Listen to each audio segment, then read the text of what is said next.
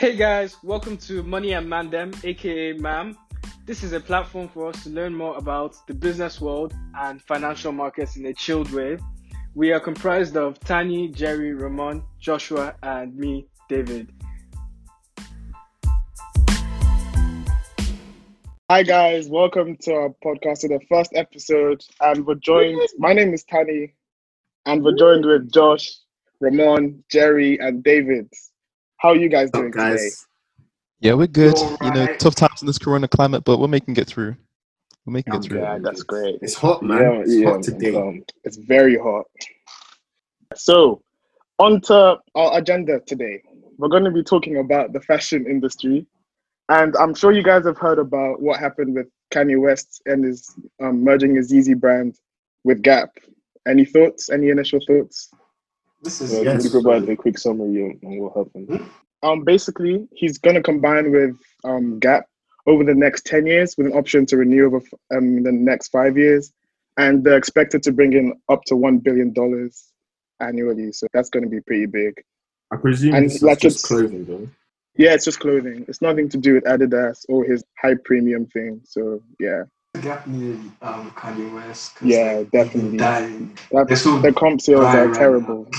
The first thing Yeah. that comes to my mind is how big was the Kanye clothing brand in the first place? Because No, so Clothing, like- basically, basically, what it is is so Kanye has his his luxury clothing brand, but those are a lot more expensive. Expensive. Like- expensive. It's basically luxury, Everyone like. Gucci, those kind Yeah. of prices. What he wants to do with this is create a new um, product price range in the sort of mid range, below a Yeah. hundred pounds. Basically, he's trying to Yeah. target the everyday Yeah. consumer. okay, Because that was his goal. That's why he also started releasing bare Yeezys. Yeah, he Like says what's it? He says clothing for everyone or something. Something Yeah, like yeah, I don't know how it's gonna work, but with Gap, it's a really good thing because they've got him. He's got, they've got his whole brand, and then that's gonna reach all the young people, which they've been failing to reach for the past ten years or something. So yeah, Yeah, but it's weird because when you watch those old sitcom sitcoms, you'd always see people our age wearing Gap, but I think it just Yeah, didn't. Gap used to be big. yeah. transfer. But then it People- stayed with them. So then they just grew up wearing Gap, wearing Levi jeans, wearing all of that. But then the young Yes, people never actually stuck to it. It's the same thing with like Hollister and American Eagle. Abercrombie. All of them, like bef- Yeah. before, like Yeah, everybody used to wear them, and now it's like, why would you search? Why would you want to wear American Eagle? so, so they basically didn't adapt to, to the change in Yeah. like trends, right? And this is Gap's So- effort to adapt to that trend, to that change. Yeah. Yeah, Yeah, and fast fashion, fast fashion killed all of them. Because no Yeah. one's buying a Gap shirt for thirty pounds where they can get a shirt for like ASOS. nine pounds and then not put it on sale. So yeah, there was no hope from the get go.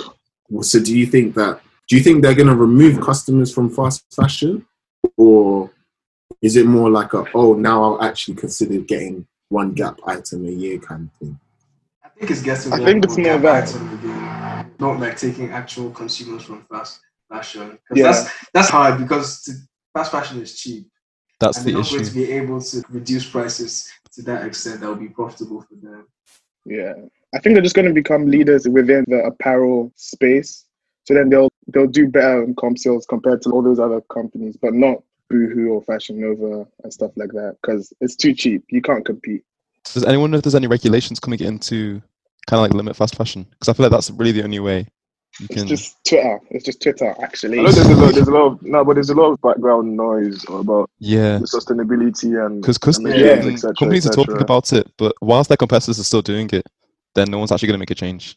Yeah, Which is- because it's only it's only because of the consumers that are doing it. It's not to do with any regulation Yeah. yet, at least. It's just because people are like I don't want to wear it. It was made by some poor poor person in like in a Yeah, yeah.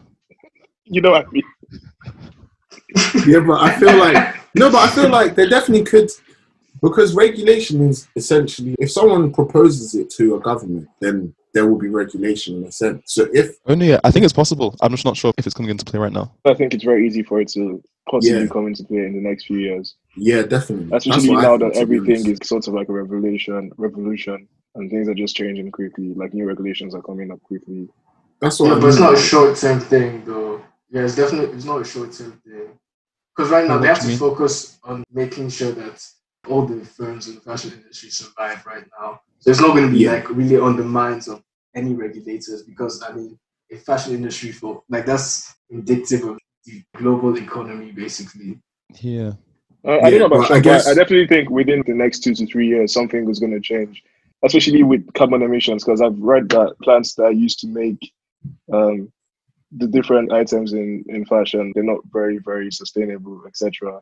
So things like As that. I don't know cotton? necessarily. Yeah, I don't. I don't know necessarily about um, cheap labor in African countries, but I, I think possible change.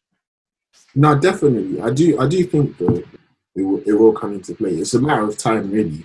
To be honest, obviously, coronavirus completely changed the whole landscape.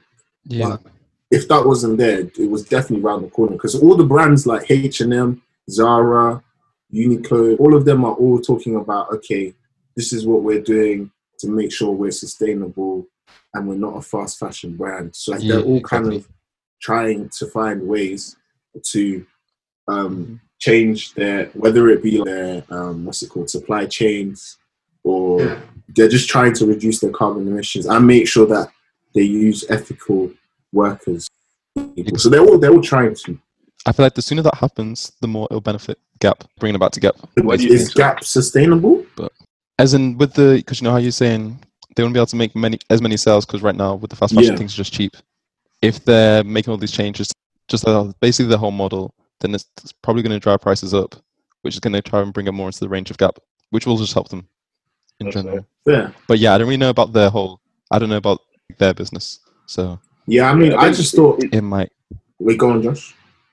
Uh, I was going to say, I think it's literally who's going to um, adapt to regulation quickest. That's literally all it's going to be. Yeah, I think definitely all these companies are definitely thinking of things like that.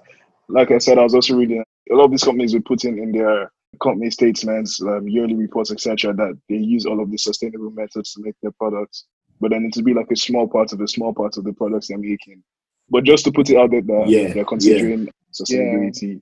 So There's a really good um, episode by Hasan Minhaj on Netflix. He talks about sustainable fashion, how they're oh yeah, I basically that. I deceiving watched that. the masses on how much they're actually achieving their goals. So yeah, Do you think overconsumption in the fashion industry is going to be the main driver as to firms trying to achieve their sustainability goal? Like you know the whole concept of the fashion industry, they're using way too many resources.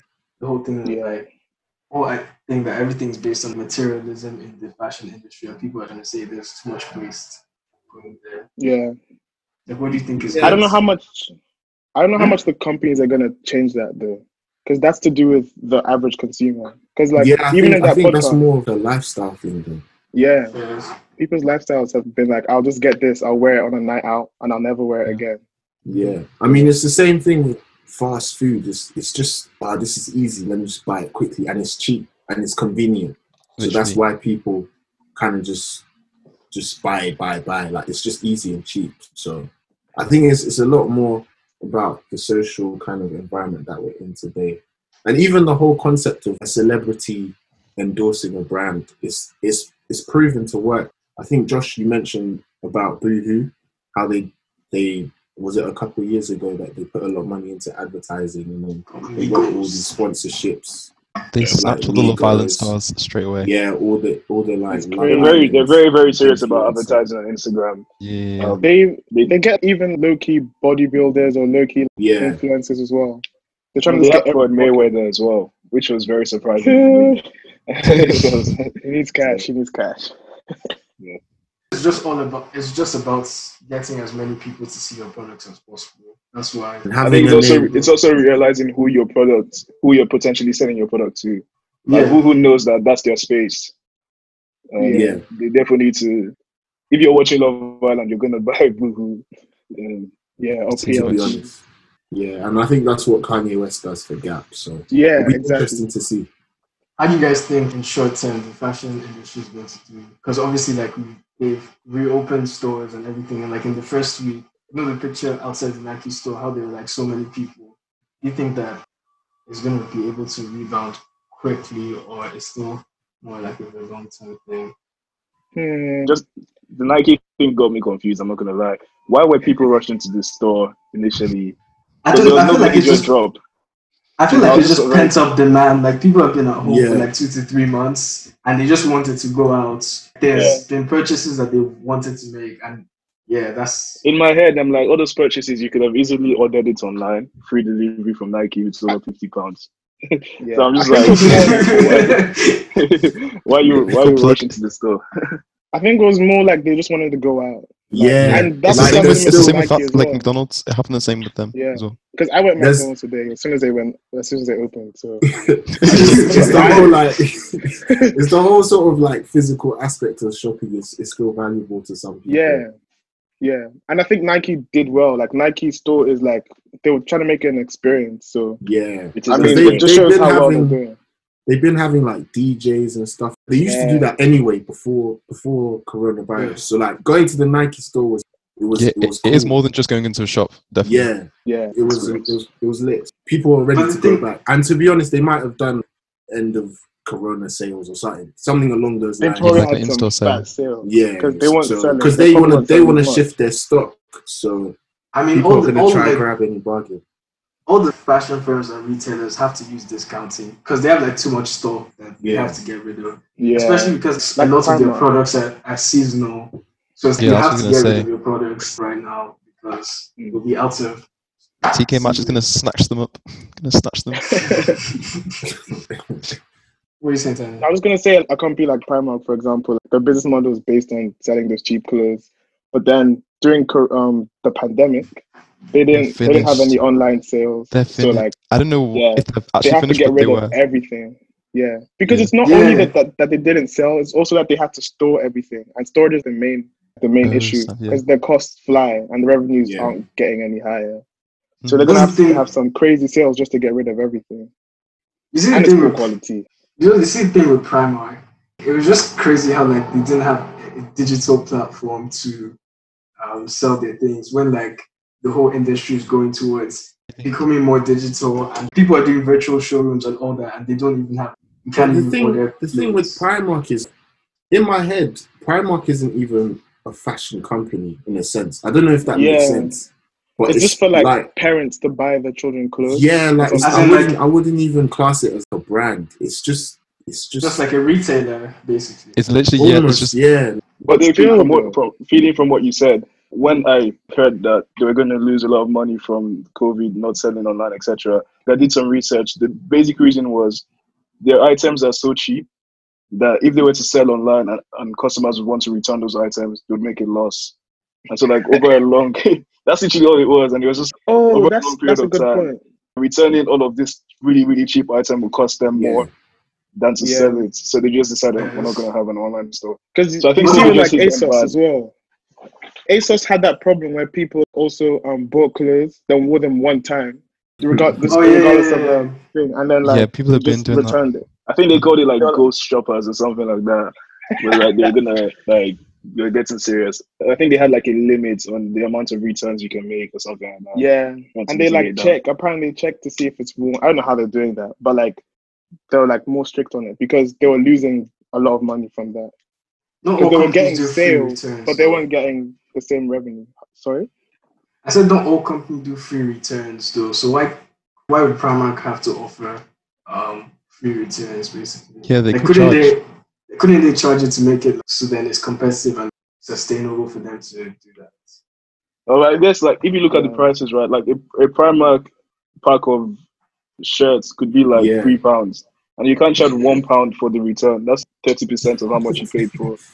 So I mean, it's Yeah, not, you but like okay, so you, have, you put like minimum spend for delivery.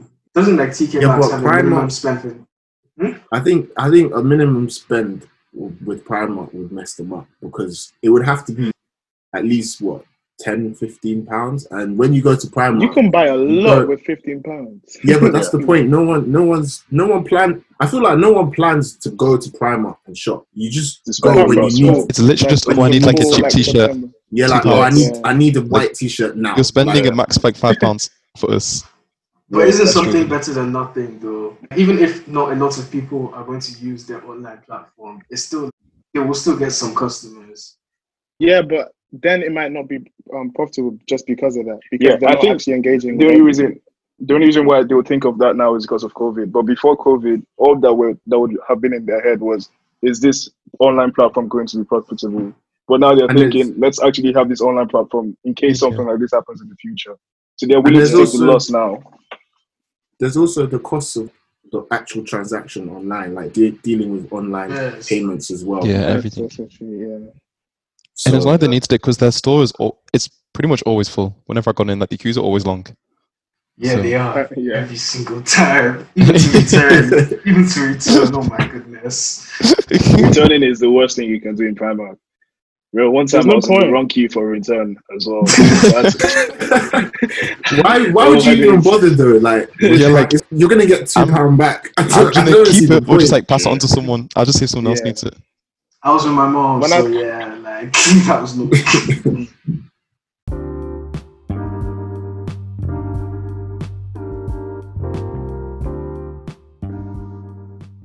Thanks for listening, guys. I hope you tune into the next episode of Money and Mandem.